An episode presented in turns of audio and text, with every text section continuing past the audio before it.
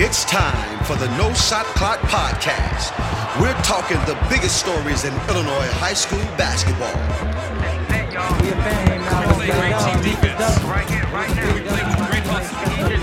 My teammates really stepped up. I'm just happy we got to win. Now, here are your hosts, Michael O'Brien of the Chicago Sun-Times and Joe Hendrickson of the City Suburban Boost Report. Welcome in, everybody. This is episode 106, and it's a special edition episode of the No Shot Clock Podcast. Something Mike and I guess we've had different segments, obviously, but we're not going to really delve too much into what's going on in the high school basketball world currently. It's a look back. What better way to do it than look back here the first week of January of 2020. Mike, to look back at the decade that just passed, and we'll dive into that pretty heavily in this podcast. Yeah, I'm sure a lot of you have read Joe's stories that went up, oh boy, what was it? More than a month ago now, I believe, on the maybe back in October, back on the website. So you can search for them if you want to kind of follow along with this. Joe ranked the best Illinois high school basketball players and teams of the decade. So that's going to kind of be our source material. And then since Joe is a lunatic, he also did a lot of research on some programs that emerged that we're going to get into over the last decade. Some really interesting stuff there. The City Suburban Hoops Report research staff was hard at work. Yeah. I got a whole staff working for me, Mike, so it wasn't too much on me. Oh, all right. You can't be that. I could use a staff. Where do I get these people? I need somebody to count up out-of-state losses for ranked teams.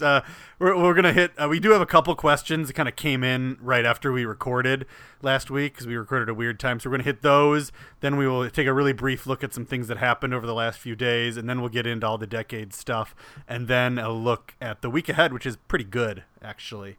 So let's fire up these questions. The first one is from Tom Arnoltz, who is a regular, a season ticket holder at Pontiac, who I see every year during those 3 days. He has a question about Pontiac. He wants to know if the Pontiac Holiday Tournament should get rid of the criteria for the A.C. Williamson Award and just say it is the tournament MVP.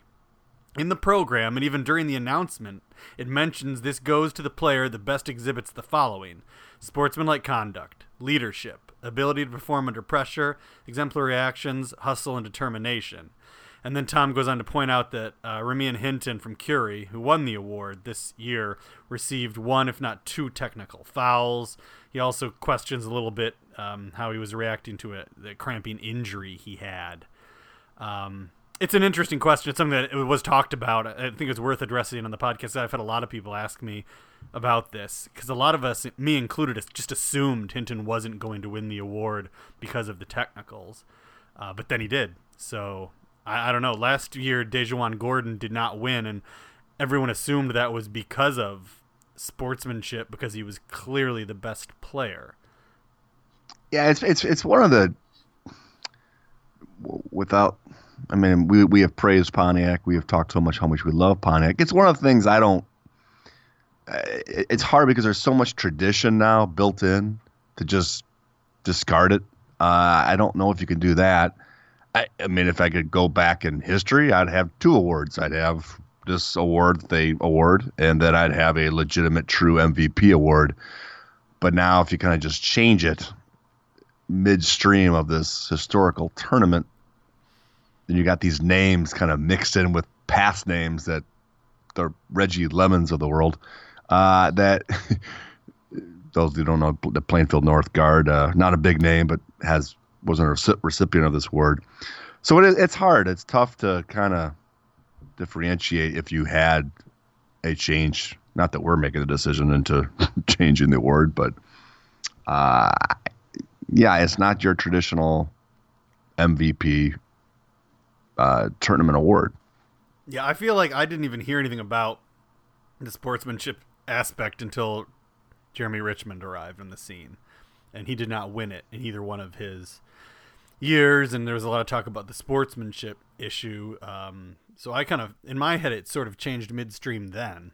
So I don't know. This is not out of our hands. And, I mean, the technicals that Hinton got, it wasn't like, I mean, he argued. Demonstrative type. Yeah, a little bit over. It wasn't even. if anything, I'm more concerned about the officiating at Pontiac and the random enforcement of that, because certain teams and players and coaches were able to get away with doing that, and then some weren't. And that, well, there's no statistics that we can look this up, Mike, but I have said this before. I would go to Vegas and put money down that there's more technicals at Pontiac than any other place that I've ever been. I mean, over the course of my time going, I don't know if I've ever gone to Pontiac without seeing the T. Yeah, no. So for whatever reason, so I don't know if we can hold the kids accountable for getting a T when they're handing them out like candy. But that's a different story. Yeah, that's a good point. The only thing I can even think of is Terry Head in a Von Steuben-Foreman game was guaranteed to get the over-under was 2. Yeah, because, you have, speaking of some demonstrative, actions from coaches, you see it a lot in the public league games, but they've also got a lot more leeway in a public league game. They're not, anyway.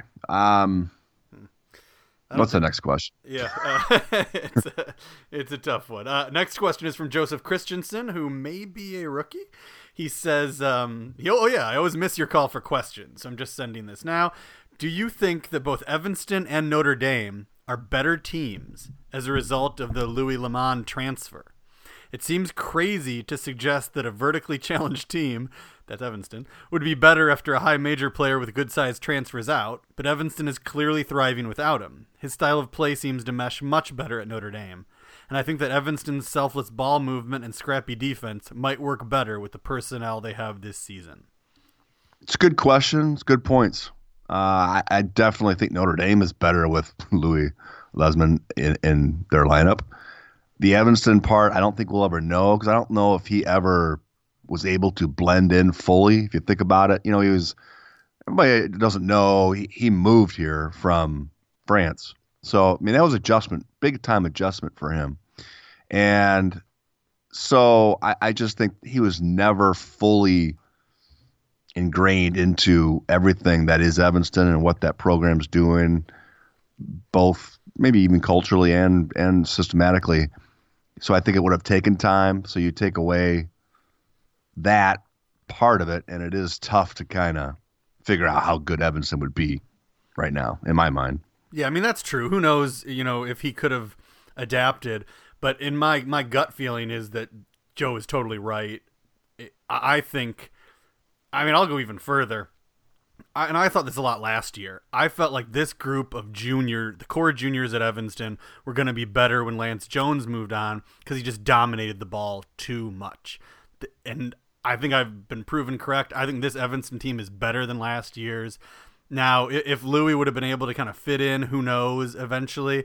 But I think that the way they're playing right now, Evanston, that either one of those guys might not have just fit as well. And I think Notre Dame clearly, has figured out how to work that a little bit better. But yeah, it's an interesting question. All right, that's it for the questions. The week that just passed was full of not a whole lot, 10 or 11. Short week, not many games. Yeah. What we took out of it is basically what we're going to kind of skim through here in the podcast. Curry dropped their first game. One of 3 undefeated teams in the Chicago area. They lost to a team they had beaten previously this year, back in early December, I think. Both about the same margins, I believe. I did fully expected Curry to lose sometime this month. I didn't anticipate them. They went through that grind of Pontiac, go on the road, travel.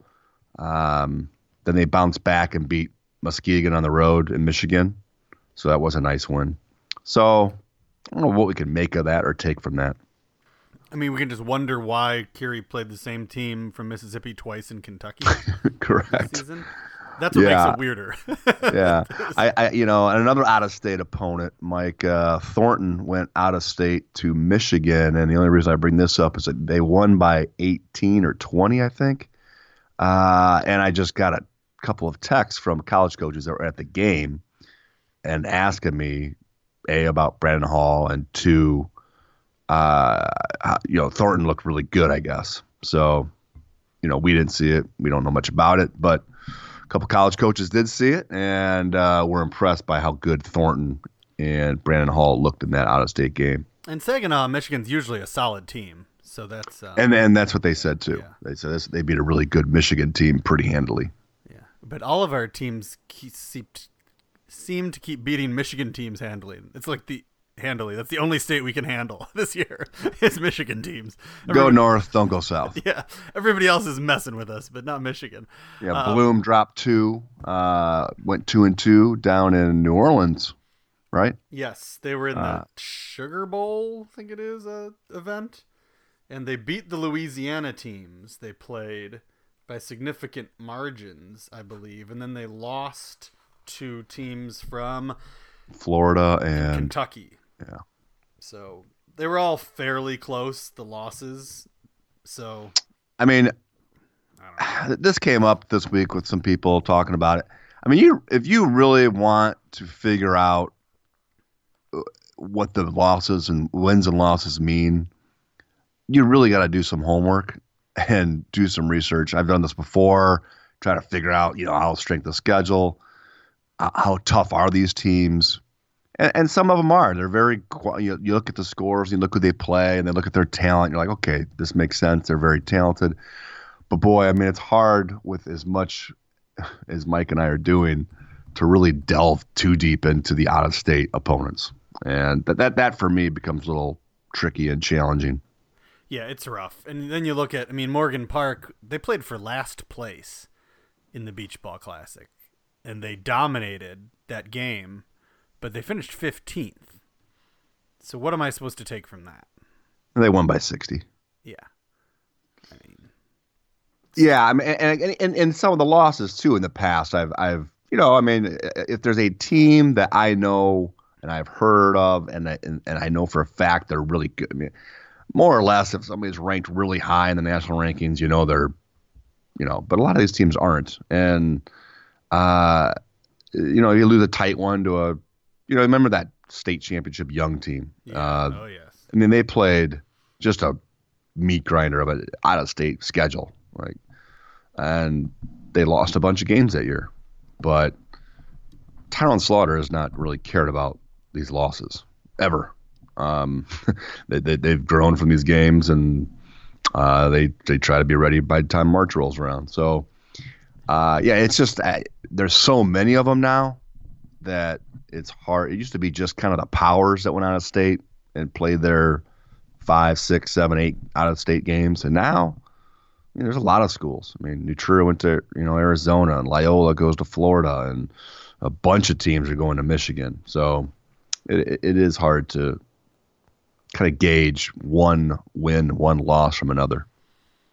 All right. That's our exciting review of the week that transpired in South Carolina, Louisiana, and Michigan.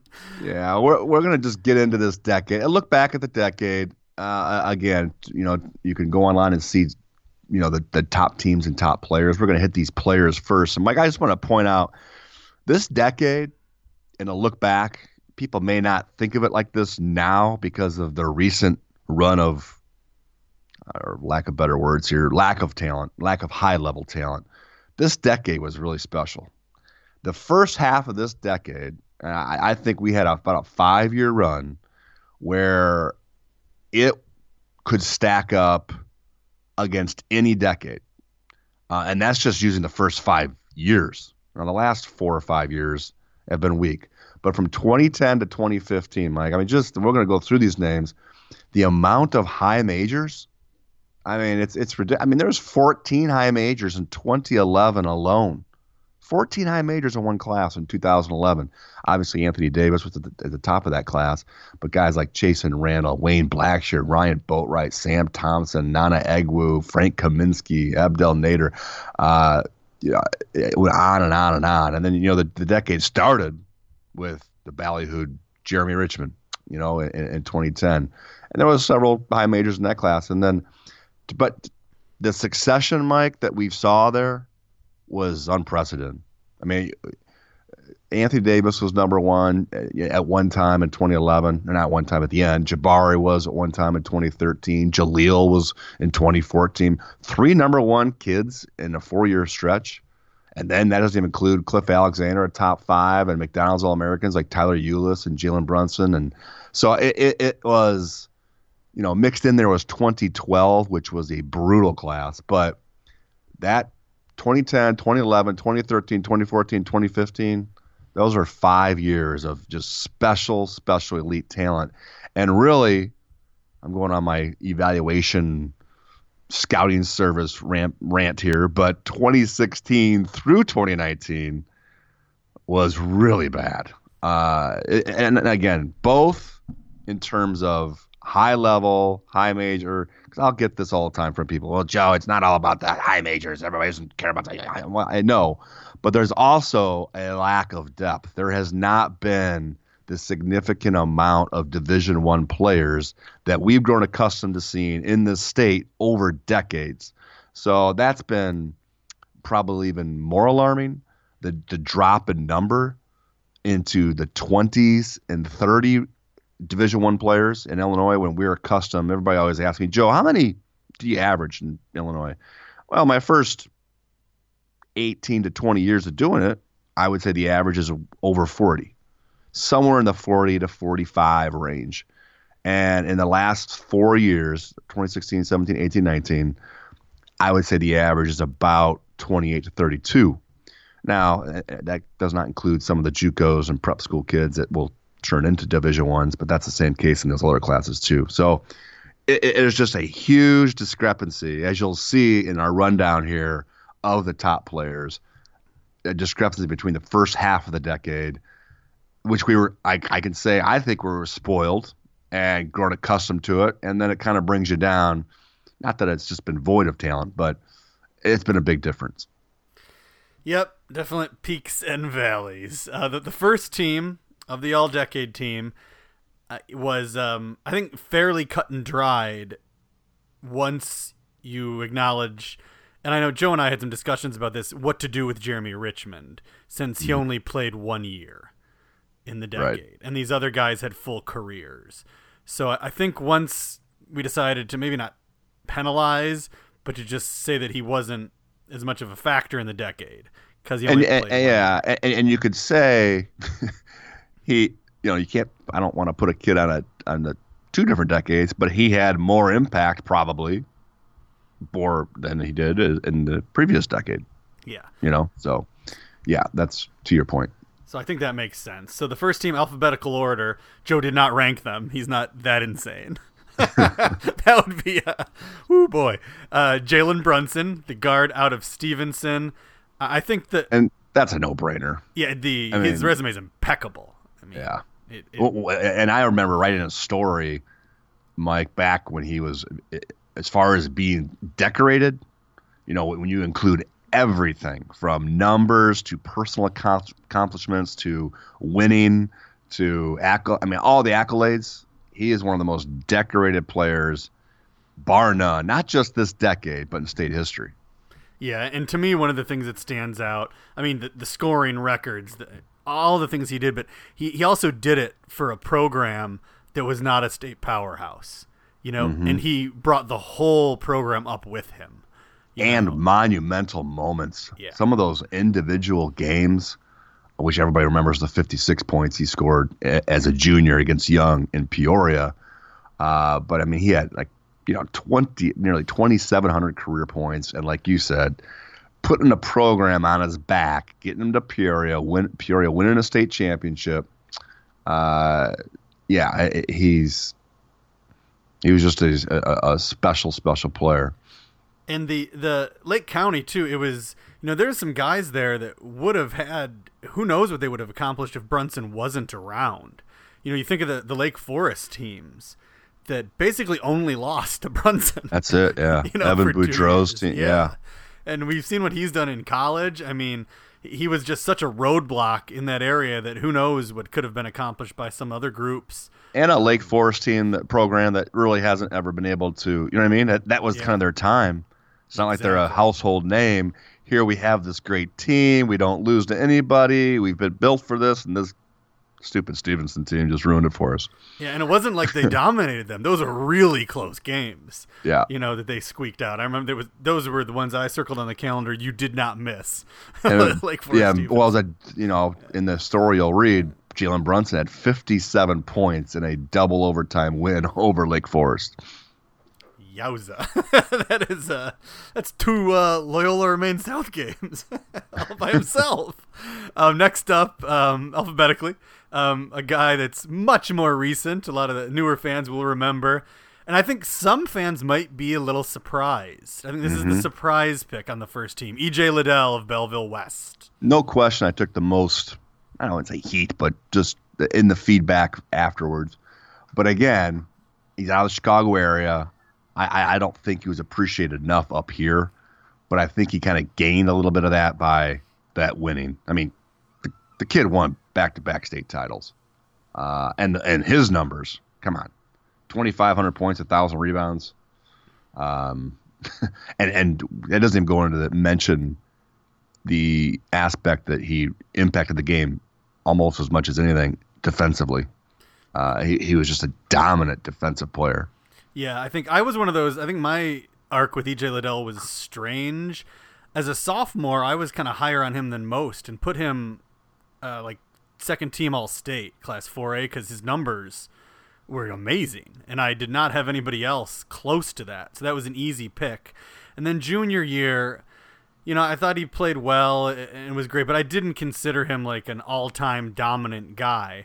But then once you win the two back-to-back state titles, kind of doesn't matter what I think or anybody else. And it's not like he had amazing players around him, you know, on those teams. He wasn't doing it with an all-star team.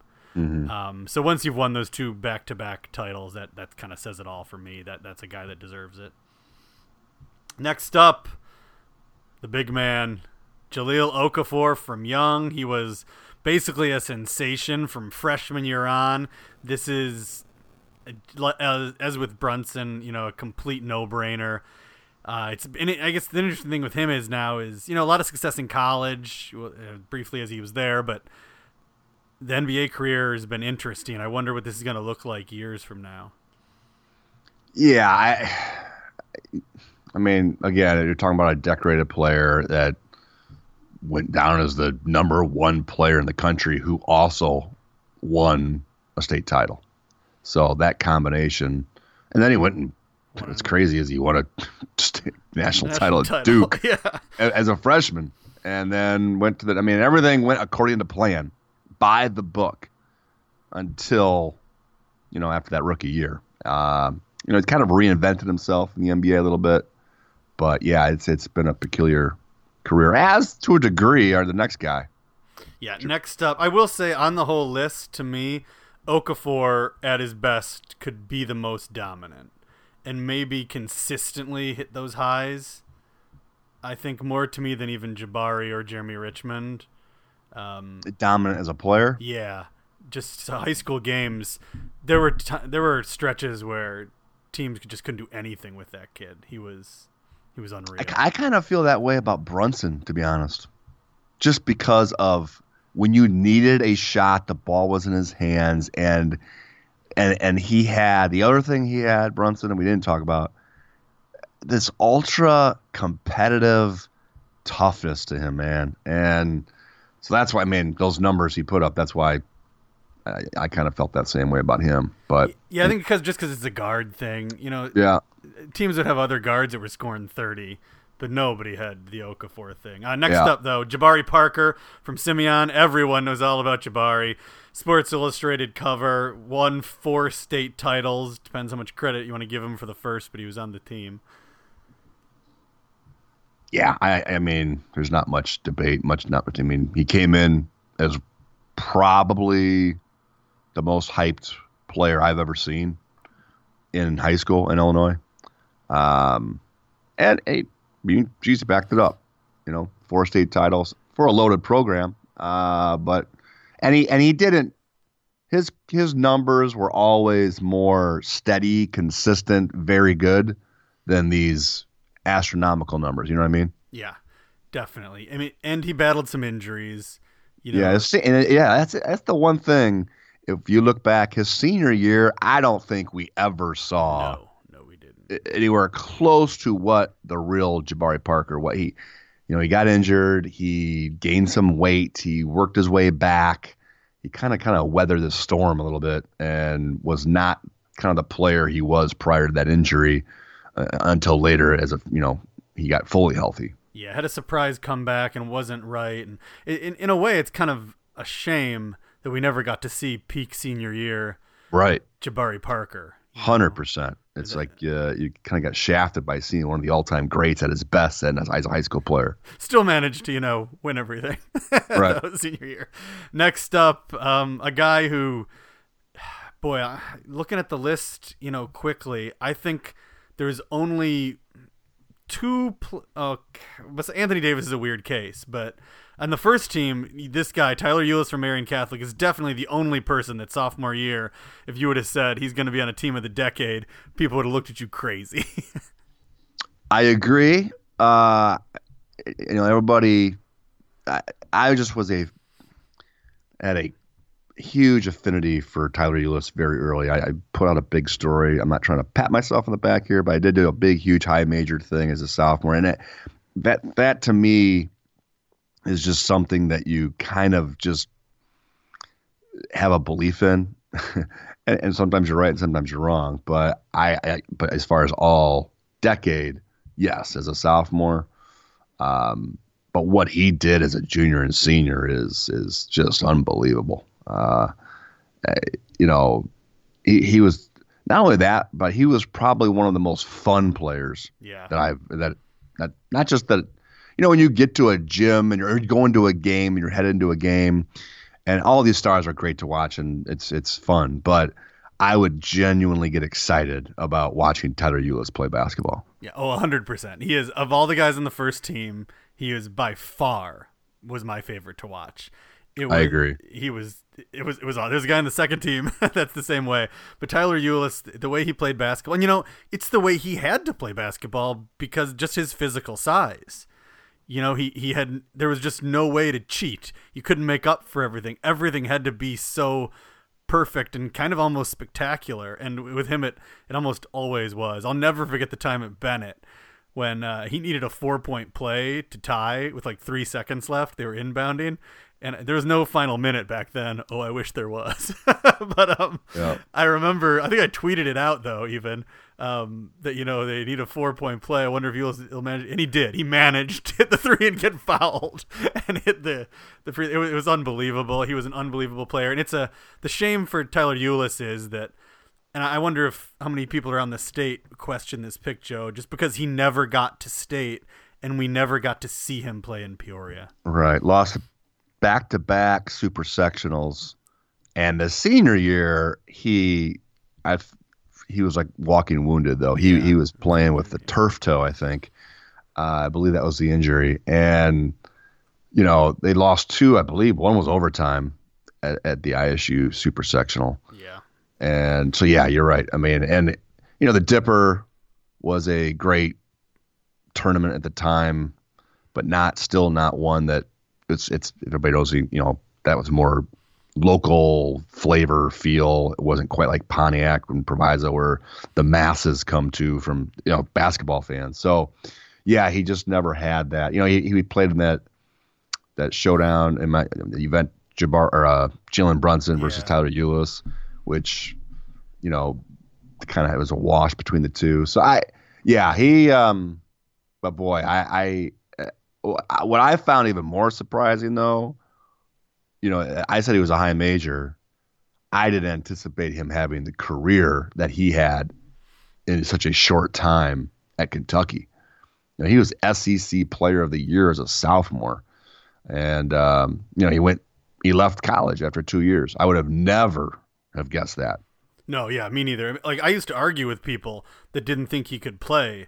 In the Big Ten or the high majors, I'm like, well, that's ridiculous. Of course he can. Yeah. But I as well did not picture him at one of the Blue Bloods. I mean, one of the best players. Well, and dominating, yeah. Yeah, that was wild. The second team. Hold on, I want one more Ulis thing. Because I think a lot of people might think I know the answer to this, but a lot of people might think that because of that college success and the fact that he made the NBA, that looking back, that got him here. But I know that I feel like he was a top five player, even if he went to Iowa and was a middling Big Ten player. And I'm guessing you felt the same on the high school. Oh, yeah. And he ended up being a top 30, top 25 player in the country. You know, even if he wasn't, just based on high school career. Yeah.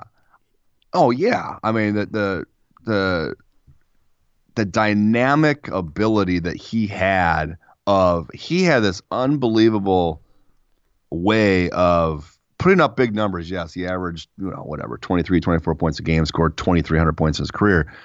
But he had this uncanny ability of making every single player around him better, and that is hard to do. It's hard to do, period, as a point guard. But also when you are the catalyst and the scoring and the go-to guy, and you are combining the ability to make people better and facilitate with this dynamic scoring ability that he had. Oh, yeah. He and Derrick Rose were the two guys who they would basically in the first half try not to score. You know, they would go out of their way to make sure that the other guys who needed to get into the game and get hot for them to win did that. And then in the second half, when it was time, they'd do their thing. As you guys can probably tell, we could talk about Tyler Ulis for a long time on this podcast, but I'll stop now, even though I don't really want to. Second team, alphabetically as well, remember, the big man, Cliff Alexander from Curry, who upset Jabari Parker and Jahlil Okafor for the Player of the Year by the Sun-Times his senior year. Jahlil Okafor won it junior year when they were juniors, but Cliff outplayed Okafor in the city title game and won, and he's on the second team. And I wrote about it in the story, Mike, about a memorable performance at Pontiac, and it was the game where he had, I think it was recorded 10 dunks against West Aurora in a semifinal, including a buzzer-beating dunk. I think it was a follow-up dunk at the buzzer, and it was like a 10-dunk game that felt like 20. Yeah. I just remember watching, it was just, and every one of them was this just thunderous, oohing and aahing, rim-rattling dunks, and not that put him on the team. It's just one note of he had a terrific career in the latter part of his career. He wasn't an instant star as a freshman like some of these other guys, but there's no question his junior and senior year that, the massive production to go with, they had some success. They had some, a little bit of a scandal disrupted the senior year. But yeah, he was a no-brainer to include on this list. Yeah, that's a real shame. The senior year playoff run, Curry had the best team in the city that senior year. And there was a lot of, you can probably go back and hear about it on old podcasts. We don't have the time to get into it here, but it was through no fault of Cliff Alexander or his teammates. A lot of CPS paperwork where they held Curry to a different standard than literally every single other team, and so ruled them ineligible. And they went to DuSable for the regional, and I forget who they played now, but I think Cliff and only one other starter played in that game. So they lost in the regional semi, and that was it for Cliff Alexander's career. There can't be a bigger star that had a more, how do I phrase it? Shocking. Not even shocking how quickly. Do you know what I mean?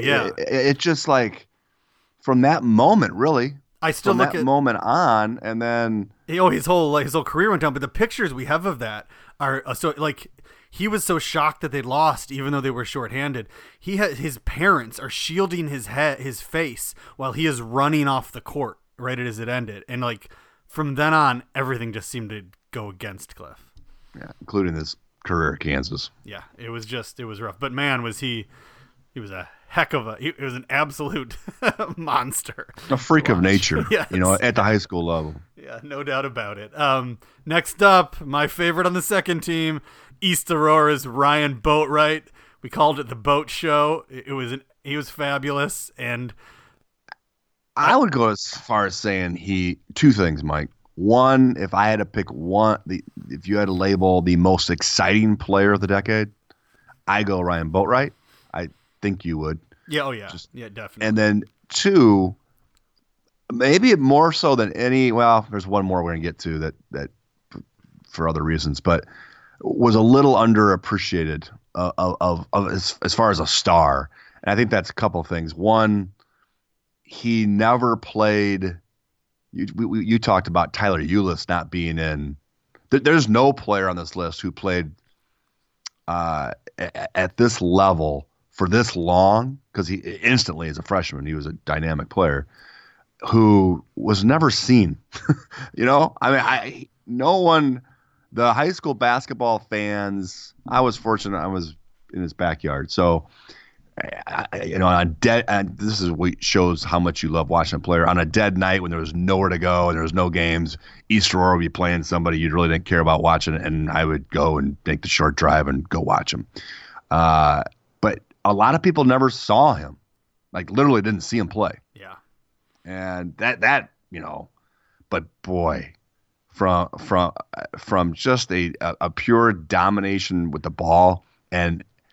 No player was faster from end to end, no one, than Ryan Boatright. And Boatright, Derrick Rose from end to end are at a league and a class of their own in high school basketball in Illinois. Yeah, he was something else. He was like our own little Allen Iverson of the 2010s. It was amazing. That was not a great year overall for me, high school basketball-wise. And Boatright, as you said, I would just go watch him whenever I needed a pick-me-up. Why wasn't that a good year? It just wasn't. I don't know. It was the Wayne Blackshear Boatright year. The teams just weren't, I don't know. I didn't like it. Yeah, kind of liked the year. The Bennett, Simeon stuff. And well, there's just so many players to watch. That's what I liked. Yeah, I don't know. Besides for Boatright, it kind of left me cold. And that takes us to the next man, Anthony Davis from Perspectives MSA. People, you know, are probably going to freak out that he's on the second team, but it's a lot like the case of Jereme Richmond, who we haven't gotten to yet, but we'll talk about. But it was just basically a 1 year. But not even that to me, Mike. And I did take the most, heat. Liddell being on the first team was probably the most for somebody being on the first team.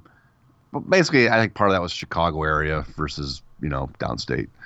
But this one was, Joe, how is this guy not? He's one of the best players in the NBA. Well, I could care less if he's one of the best players in the NBA when I'm picking my all-decade high school team. And Mike made one point. You made it that he only played 1 year, yes. But he also didn't do anything. Even that year, they didn't win. Yeah. I mean, the high school team, they tried to upgrade their schedule, which is, I applaud them to get them some. But nonetheless, how many games did they win? I can't remember. Six. But six. They were 6-19. So, these other guys that kind of put their teams on the back, and now, granted, if anybody saw Anthony Davis's team, I mean, they weren't very good. But this goes without saying that I remember writing a big story on this too at one point. No player was seen less for being this ridiculously talented player than Anthony Davis, because nobody had heard of him prior to his, end of his junior year, spring of his junior year. So no one has seen him play. And I still remember this story as a junior. I don't know what part of the junior year it was, but there was a Division III coach that was watching a team play for his own purposes of scouting a senior, and they were playing Anthony Davis's team, who Anthony was a junior at the time. And the Division III coach texted me in the middle of the game and asked about Anthony Davis. And I said, I really don't know much about him. And he was saying, I think he's going to be a really nice player. 4 months later or 3 months later, whatever it was, he was the number one player in the country. That's just remarkable. And no one saw him. And then, I mean, they played in somewhere. I remember, did they play a game at UIC or somewhere at the beginning of the year, or some shootout or event? They played a game on ESPN. On some, in some event, yeah, at something. I was not. Yeah. So I mean, no one saw him. It's really weird to think about. And, you know, he's an unbelievable talent, obviously, but there was no way I could put him on the first team in my mind. Yeah, just a late bloomer, you know, that came around, and then that senior year was weird. Then we go to, from Rock Island, Chason Randall. God, has to be the most underrated player that, or I should say, least appreciated player, because I mean, he wasn't ultra flashy. He wasn't, but he won a state title. He put up huge numbers, and he, you know, is the best player to come out of a pretty well respected high school basketball program. So, you know, I just think he, again, the Chicago area kind of poo-poo sometimes. Or, you know what I mean? You almost have to do more when you're from outside the Chicago area with Chicago area fans. And I just think he was a little bit underappreciated. Yeah, he's one I never understood. I still don't get it. I thought he was a nice player. My excitement's muted. Chason Randall. I probably would have, if it was up to me, this is the one. I probably would have gone with Jordan Goodwin. And they're I do not disagree with you. And I actually, if Jordan Goodwin would have finished out his senior year, yeah. If anybody remembers, I mean, Jordan Goodwin didn't play his second half of his senior year with injury. And I mean, if Jordan Goodwin continues the path he was on, followed up his junior year with identical senior year, maybe another state title, yeah. I mean, Jordan Goodwin is going to be – I 100% agree that he was – you know, I can't remember how I was doing this, and I did go back and forth on some guys, and I full-heartedly remember Jordan Goodwin being – you know, right there on that bubble. So yeah, Mike, when you don't play your senior year or finish it out and you miss half the season, it's hard. Yeah, he was just such an impact to me. He was when he was around. But I can see if you're gonna look at and resume and all that kind of stuff. I mean, I understand why Randall is on it. It's not like a big pick there, but yeah. As Jordan Goodwin note real quick, I just read a thing online or a story this week, and it's just a. Epitomizes what he was as a high school player too. He is the only player. I'm kind of guessing the numbers here. He's like, I think he's fifth or sixth or something in the country in rebounding right now as a 6'3" guard. Oh my goodness! And he's the only player at 6'3" or shorter that's in the top 50 in rebounding, and he's like fifth or sixth or something. So it's just pretty remarkable. It's like 10.7 rebounds a game or something like that. Wild. Yeah, I haven't heard much about. I don't pay a ton of attention to college basketball, but yeah, he was such a stat sheet stuffer in high school. Mike, like six categories you'd look across, and it was like, goodness. Yes, tough, rugged, physical, just this brute force. Yeah, he was good. You know, people always accuse us of not like appreciating or caring about downstate players. My absolute love of Jordan Goodwin and Terrence Hargrove over the last few years. I mean, they were just two of the best players I've seen. And mine was Goodwin and Liddell. Yeah. I mean, I just, you know, and I, you know, when they're legit, I mean, I think it's a little bit overblown of the star players that are. I know I've talked to them down in Southern Illinois, and I get their angst, but at least when it comes to me, and I think to, you know. To you as well. I mean, when I see them more in AAU and stuff than Mike does, but man, when they're legit, I think we kind of pump them up pretty good. Oh yeah. And I can dislike local stars just as much as out of area stars game wise, let me tell you. Yeah. So I wouldn't worry about that. And let's wrap it up. I think it's kind of fitting that he wraps it up. Jereme Richmond of Waukegan, who in a lot of ways was, boy, if you had to pick like the actual the stars in my coverage time, in my 2 decades, it would be Rose and Richmond. Rose and Jabari. Shire. It'd be Rose, Shire, Richmond, and Jabari would be the Mount Rushmore of basketball. Of hype and fanfare. And then for me, the years I started, I had Ronnie Field, so I would probably put him, in that five. No doubt. But Richmond, I mean, back-to-back Sun-Times Player of the Year award winner, first since Quinn Buckner. I think it's, if you weren't around then paying attention, it's kind of hard to realize what a sensation he was. A lot of it was because of an early commitment, Thanksgiving of freshman year to Illinois. And so that just put the spotlight on him from a program that was starving for its next savior. And then a lot of ways Richmond on the court lived up to the hype, nearly winning two state titles, but then winning none. So much drama, so many great moments, none better than the game winner in the sectionals, in the dog pound, from half court to beat Brandon Paul and Warren. Just a spectacular all-around career. Probably the player on the list that if you could have a tell-all book written on, it'd be Jereme Richmond. Yeah, no doubt. It'd be fun. I think it'd be a good book.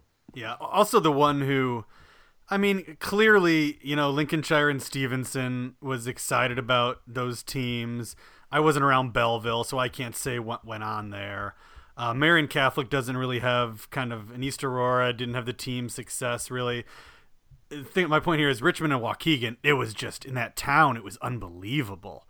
I mean, they had downtown, they had the five streets near the gym all named, honorary named after the starters.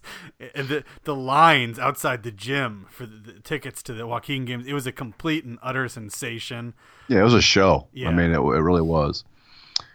Now on to some teams, which to be honest was way harder. Yeah, I was going to say it must have been.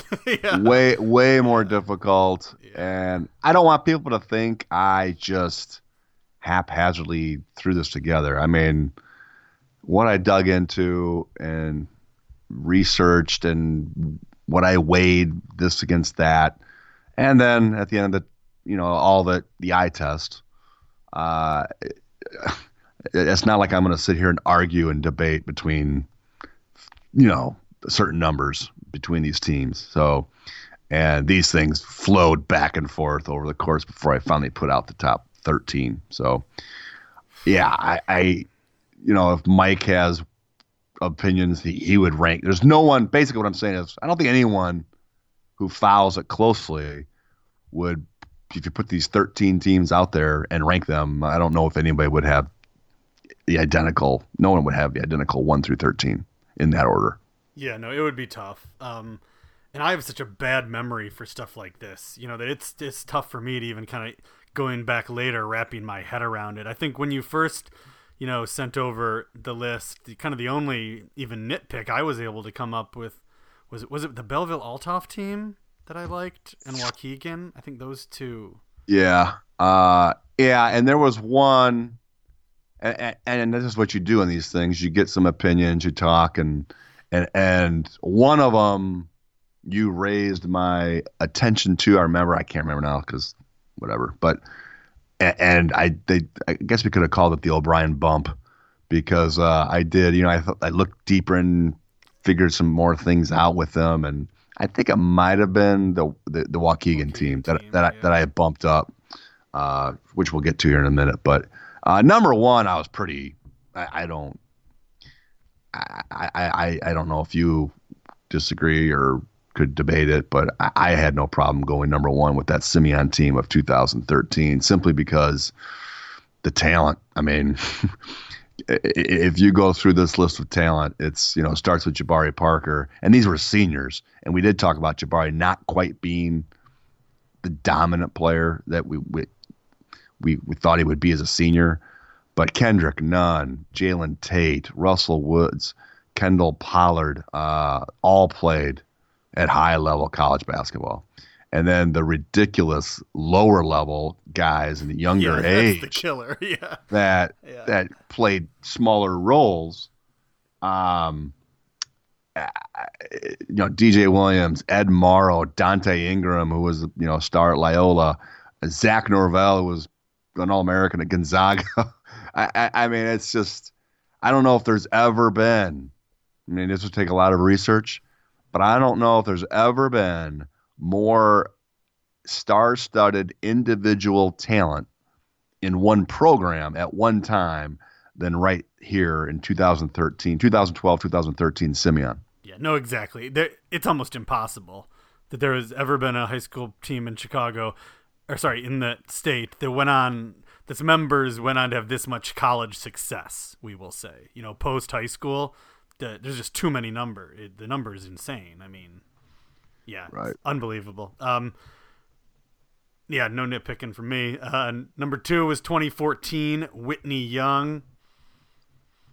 Another one I didn't really have a problem. I mean, I don't know if I said you can argue almost all, but I can't argue these first two with anyone because I just believe that these two are the best two high school basketball teams I saw. For what you said in the player part, with Jahlil Okafor was just that dominating. Now, this team did not absolutely, you know, crush and dominate like maybe you would expect. But their schedule was loaded. You know, they had Jahlil Okafor. It just was a team that, you know, it's really hard to define what a big man, because nobody has that in high school basketball. And for you to try to like overcome that alone, to me was just a huge thing. Paul White obviously had a really nice career at Georgetown and Oregon. You know, there wasn't a lot of depth to this team, though. Yeah, this one, you know, I'm not going to nitpick these rankings. I think they could easily be number two, and you're never going to know. But to me, Curry was better that year, and it just I can't get the city title game out of my head. What was it, triple overtime? Mm-hmm. And Curry won. But then we never got. Then, as we talked about earlier, that team didn't get to play in the playoffs, basically. And then Young goes on to win the state title. So how are you going to argue with that? But my last memory of these two teams will always be Curry beating them in the city champ, and that was not a city championship game that anyone can ever say no one cared about. It was a huge game, so that's my only nitpick. But then they went out, and you know they can't control that Curry didn't get to play in the playoffs. You know they went out and took care of business in the playoffs and beat some great teams. You know, on the way. And you know it's just hard with that. Curry's on this list, but it was just hard when you don't have that. You know, that kind of the playoff run. You didn't beat Stevenson and Bennett, you know, to go on and win. So I totally get why they are there. Number three, really interesting team, 2013 Morgan Park. Whew. I mean, this was the backcourt jumps out at you. Kyle Davis, Billy Garrett, you know, underrated guy in that team, Marquis Williams, a small guard, you know, and then they had some underclassmen that we talked about earlier with that Simeon group. You know, they had Josh Cunningham and Charlie Moore. So this is a heck of a team. You know, I think the best of the Morgan Park teams. You know, I think I think Nick Irvin would agree with that. You know, I talked to a lot of these coaches too that had multiple teams that could be in these in this list, and you know, I picked their brain as well. But they were in the story, and I just pulled it up here, what they did to some teams. They beat, and these were some ranked good teams in the regular season. They beat Proviso East by 25. They beat Bogan by 31-21. They beat Stevenson by 15. So, you know, they lost 3 games all season, Mike. Young, Simeon, and national power Bishop Gorman out of Vegas by a total of 9 points. So that is... You know, 3A state champs. The only thing you kind of wish, you know, you got 2013. 4 classes was still relatively new. And you had the number 1 team on here, Simeon, and the number 3 team, Morgan Park. And, you know, they're 3A and 4A state champs. Yeah. Whoops. Oh, what a shame. Yeah, that team was excellent, no doubt about it. And the bench guys like Lamont Walker and Charlie Moore, that kind of, I guess, had more of an impact on this team than those guys we talked about on the Simeon team. That's number 1. You know, they were younger. So, yeah, the depth on this team was really, really nice. And just some killers, no doubt. Billy Garrett was such a winner in high school.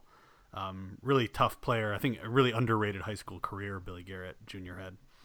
Number four, I mean, this is kind of an iconic team, especially in Lake County. 2015 Stevenson. I mean, they were the preseason number one. Yeah, I mean, and not only did they have the star of Jalen Brunson and another Division I player in Connor Cashaw and a future Division I player who's at Indiana right now and Justin Smith, but they really were your traditional high school basketball team, well coached. So that's another factor too. You know, a lot of these teams, you know, I mean, Pat Ambrose has established himself as one of the elite coaches in high school basketball in Illinois.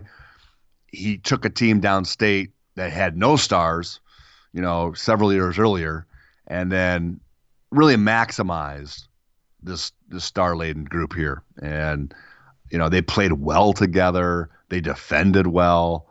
They were tough, which you need all those ingredients to win a state title, and they did. Yeah, Matt Johnson was kind of the son of a gun in that team that they really needed to compete with a lot of the public league teams. Number five, 2013 Proviso East, another team from 2013. Yeah, I mean, this is another loaded from talent. I mean, you think about their college career. Stillian Brown went on to play in the NBA. Paris Lee was the Missouri Valley Conference Player of the Year. And then Javon Carter, who was a junior on this team, became an All-American at West Virginia. The downside is they didn't win his title. But, you know, they won 30 games and lost to what was the number one team on this list, Simeon. So, I mean, that's a heck of a 2013 season, Mike, with you got three of the top five teams of the decade playing all in the same season. Yeah, and I think a lot of people, this would be a surprise to some people. And I think in a way that's a little bit this team's own fault. You know, the high-profile game at Elite Classic, they lose to Lone Peak.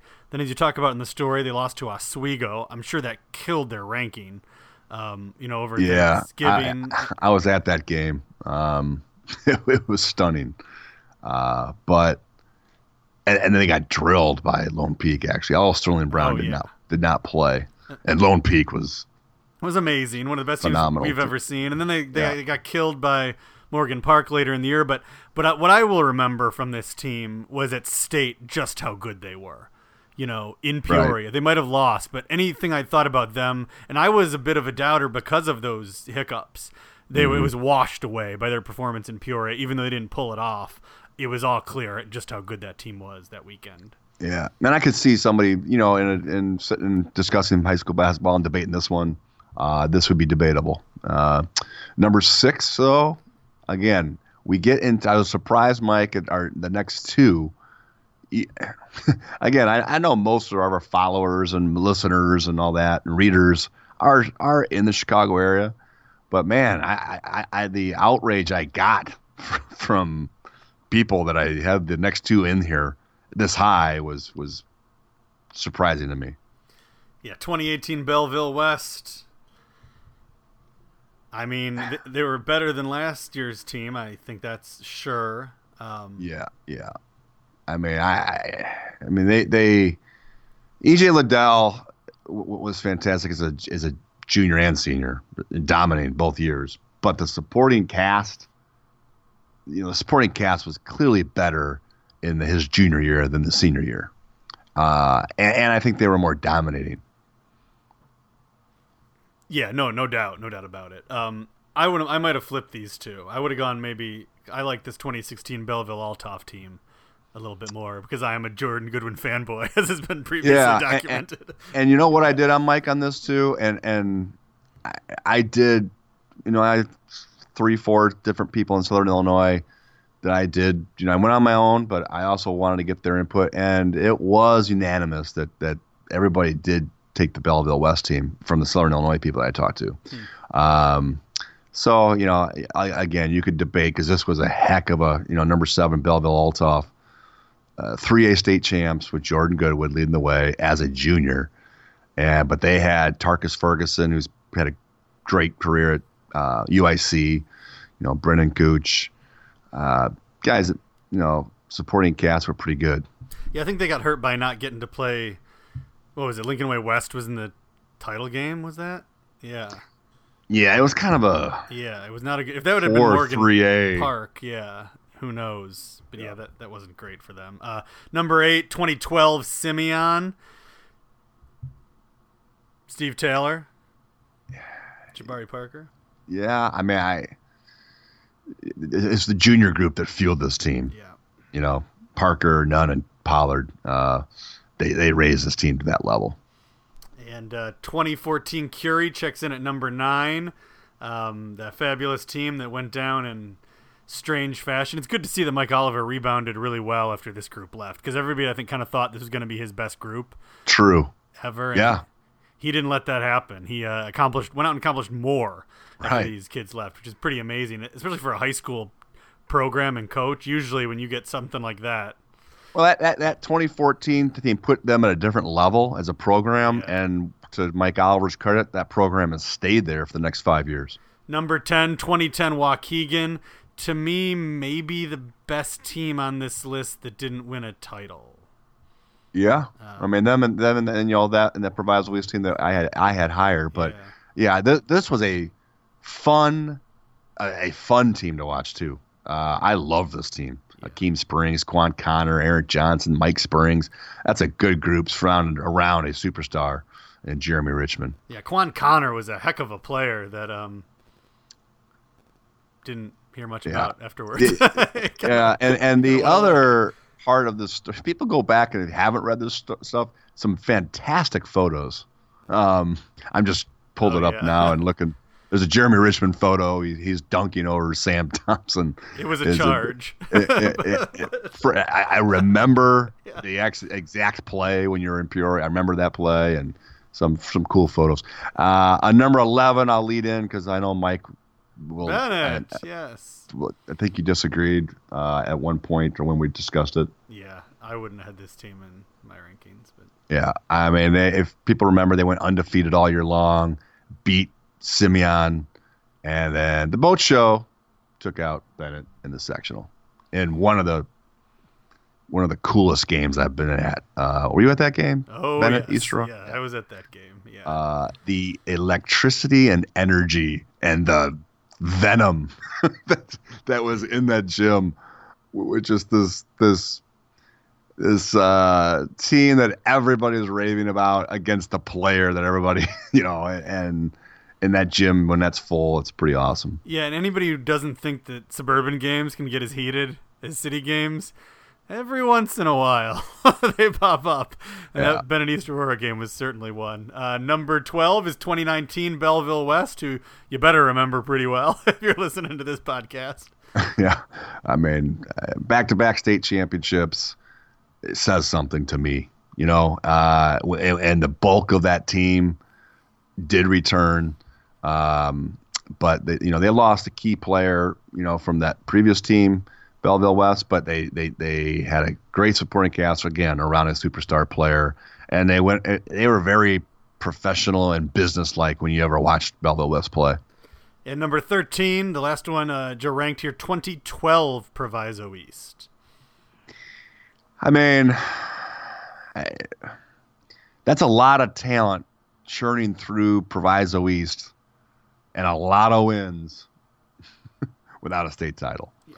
You know, this one was undefeated going into the state championship game and lost in that title game. So finished 32-1, very some of the same names we talked about in the previous team, but you also can add Keith Carter and Paris Burns, two guards. You know, I just remember these. What stuck out to me, Mike, with these two teams, these Proviso teams, is just the sheer speed they played with. Oh, yeah. They were so fast, so quick, so tenacious, you know, defensively putting pressure on you. And, again, fun teams to watch.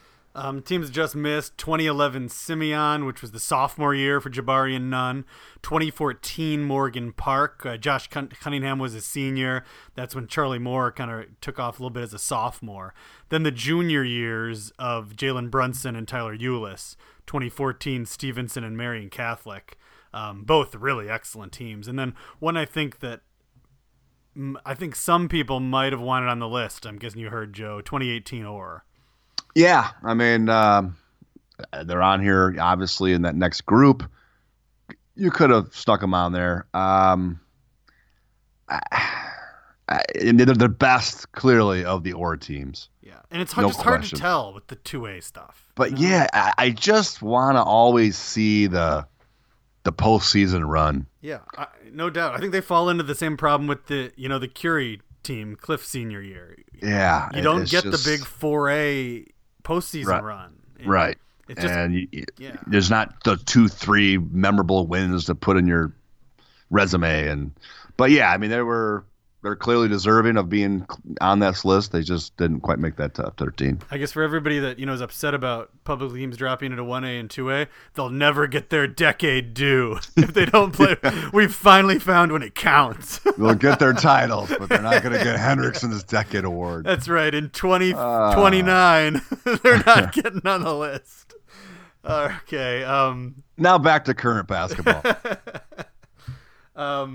Do you want to hit the arrivals, Joe? Or we're too late? Oh yeah, I forgot. Yeah, you did a lot of work. I did through the work. We'll go through these, and I just want a caveat here. These were teams that I based on that kind of different categories. One, programs that we are aware of and we knew, and they were solid in quality, but they clearly went to the next level.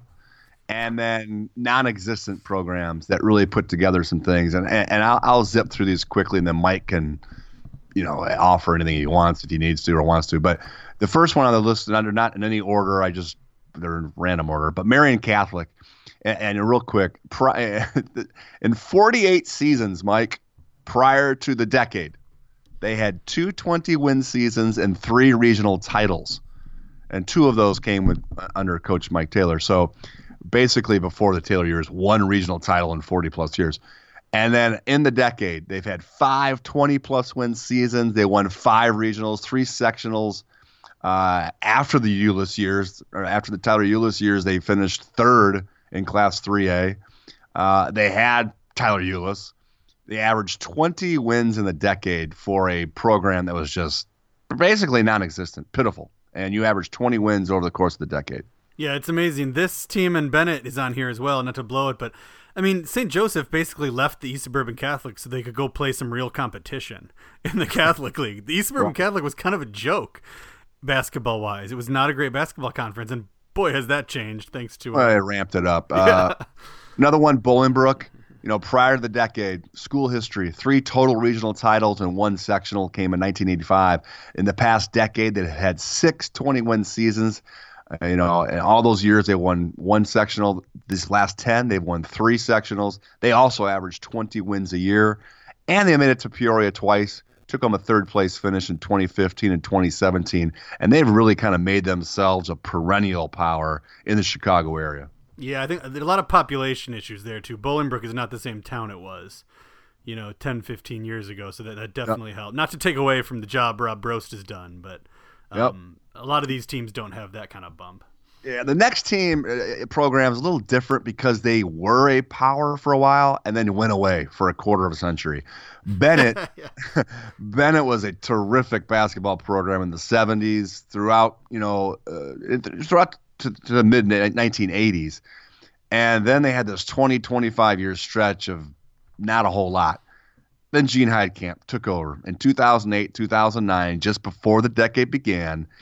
And boy, in the last 10 years, they've had 10 straight 20-plus win seasons. That's an average of 25.5 wins a year throughout the decade. Six regional titles, four sectionals.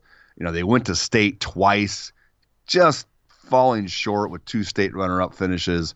And that also included the 29-1 team in 2010, 2011 that didn't reach state, that probably from a talent perspective was the best team in Bennett that Bennett's ever had. So, they've arrived. They're not going anywhere. It's become a program and without churning out. They've had Sean O'Mara and Colin Bonnet. No, I know not what you're saying.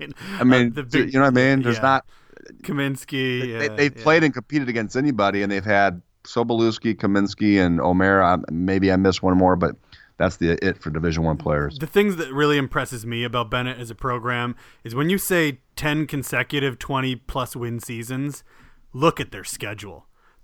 This is not a program, not to name names, but you know the teams out there that have numbers like that and who they're playing.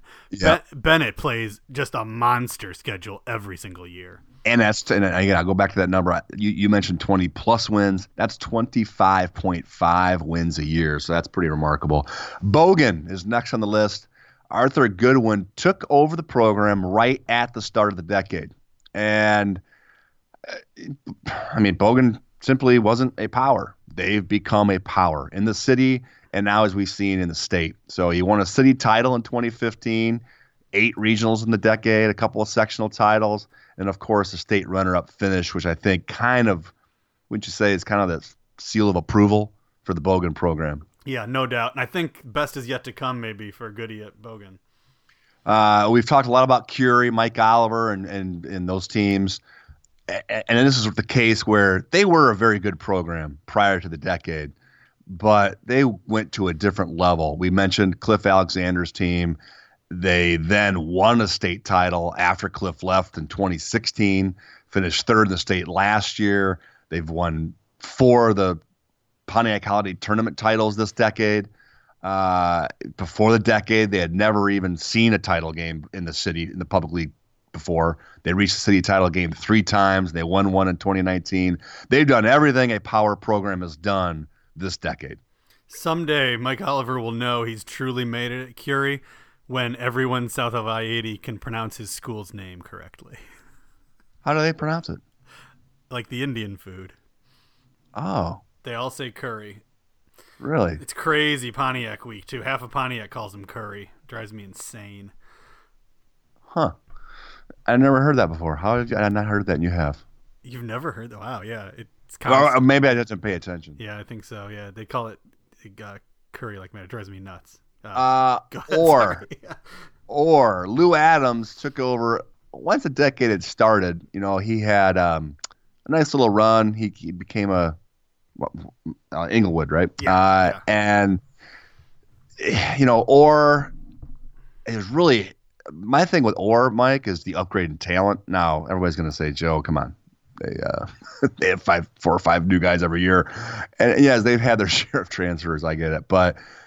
At the end of the day, they've won 3 state titles in a program that really didn't do anything prior, you know. And he finished 4th, and kind of forgot about. They finished 4th in 2013 and 3rd in 2014 before the 2017, 2018, 2019 titles, you know. So, yeah, they've turned the corner and become, you know, one of the premier programs in the city. Yeah, 5 years ago, if you would have taken money on will Orr be closed or winning consecutive state titles, everyone would have picked closed. Yeah, I mean, and they've had some fanfare, you know, to go along with, you know, with their the movie documentary and some things.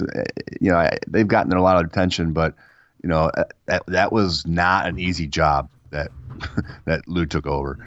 Morgan Park, maybe here's a question, Mike. Before I finish the last, what about the program of the decade? Is it Morgan Park or is it Simeon? Simeon? Yeah, they won yeah, I mean, it's getting a lot closer though. It got a lot closer at the It's Simeon. I mean, not to take away from the 3A titles, but yeah. They have been the premier program in Class 3A. Titles in 13, 14, 17, and 18. I put together. How about this all?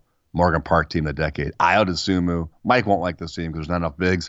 But Iodasumu, Charlie Moore, Adam Miller, Josh Cunningham, Marcus Levette, and Kyle Davis is your 6th man. That's pretty special group there. Second most wins in the decade behind Simeon. You know, Morgan Park has had their, you know, way back decades ago, you know, a pretty good program. But it is not anywhere near what it is right now. Yeah, you put Lamont Walker on that team, and they might win like some games, though. Yeah. Niles North.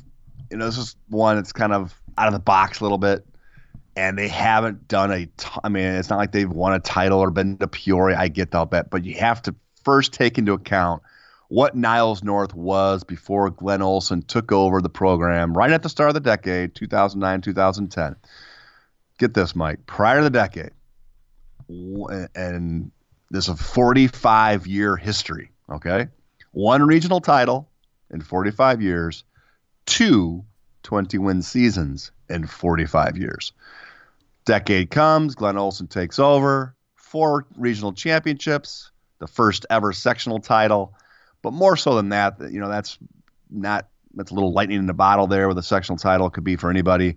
But eight 20-plus win seasons after two for 45 years. So they've averaged 20, 21 wins a year. And they're probably, you know, on their way to a 20-win season this year. Also produced an NBA player, unlike a lot of teams. Abdel Nader came out of Niles North. You know, the last two kind of feed into what we just talked about. Geneva, pretty futile basketball history. Previous 25 years before the decade, they had a couple of regionals and three 20-win seasons, no sectionals. How about this? 11 seasons of single-digit wins. Whew. So that's pretty futile. So Phil Ralston comes in, and the decade has now included, over 10 years, an average of 22 wins a year. School record last year of 32 wins.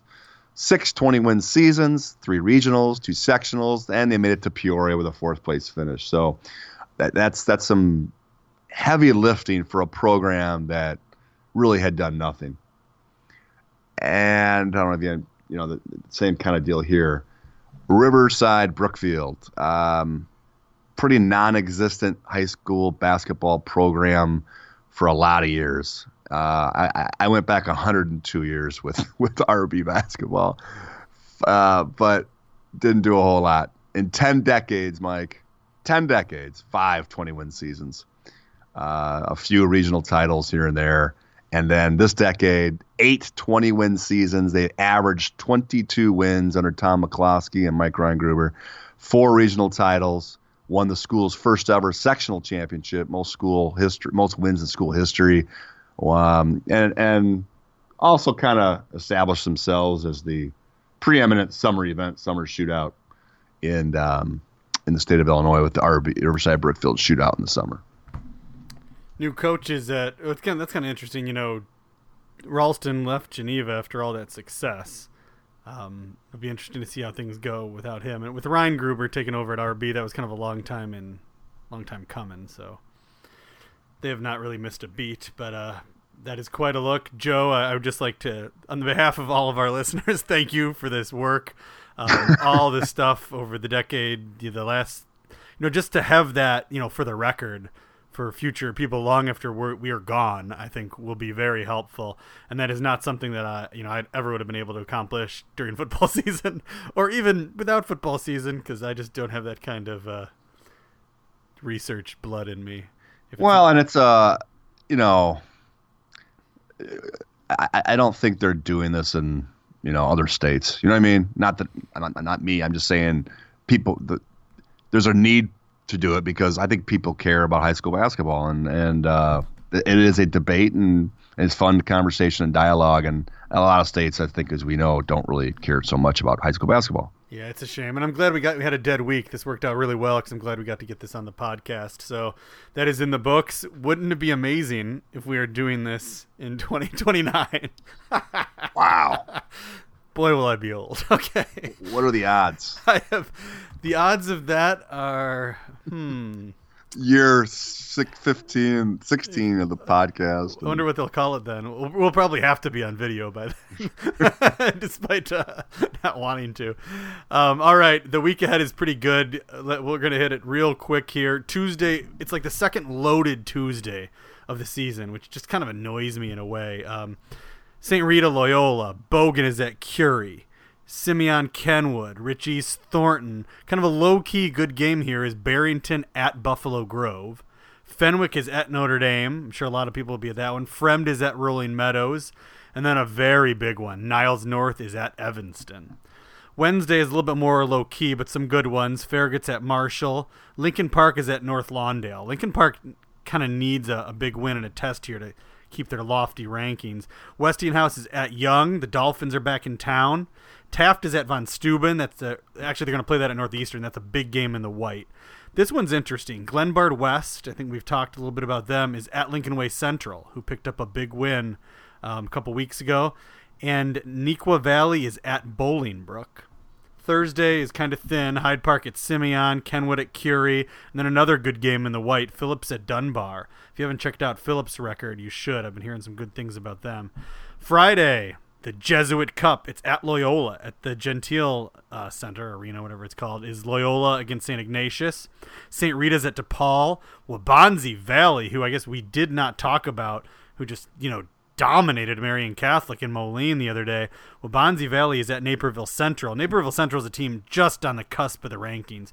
We haven't talked about them a ton, but it's also interesting to me, not to go too off on them, Naperville Central is also keeping like four teams out of the rankings because they've beat them, and they're right on the cusp. So they're an interesting team. Barrington is at Fremd. Schaumburg is at Palatine. This is a really big one up north. I haven't decided where I'm going, but it might be this one. Mundelein is at Stevenson. Massive one in that conference. Lane is at Lincoln Park. North Lawndale is at Westinghouse. Then one of the best publicly games of the year. Young at Orr, especially when it's at Orr. This is an unranked, hungry Orr team. That's going to be a really interesting game. Then maybe the biggest Oak Lawn, Oak Forest game ever, do you think? Oak Lawn at Oak Forest at 6:30.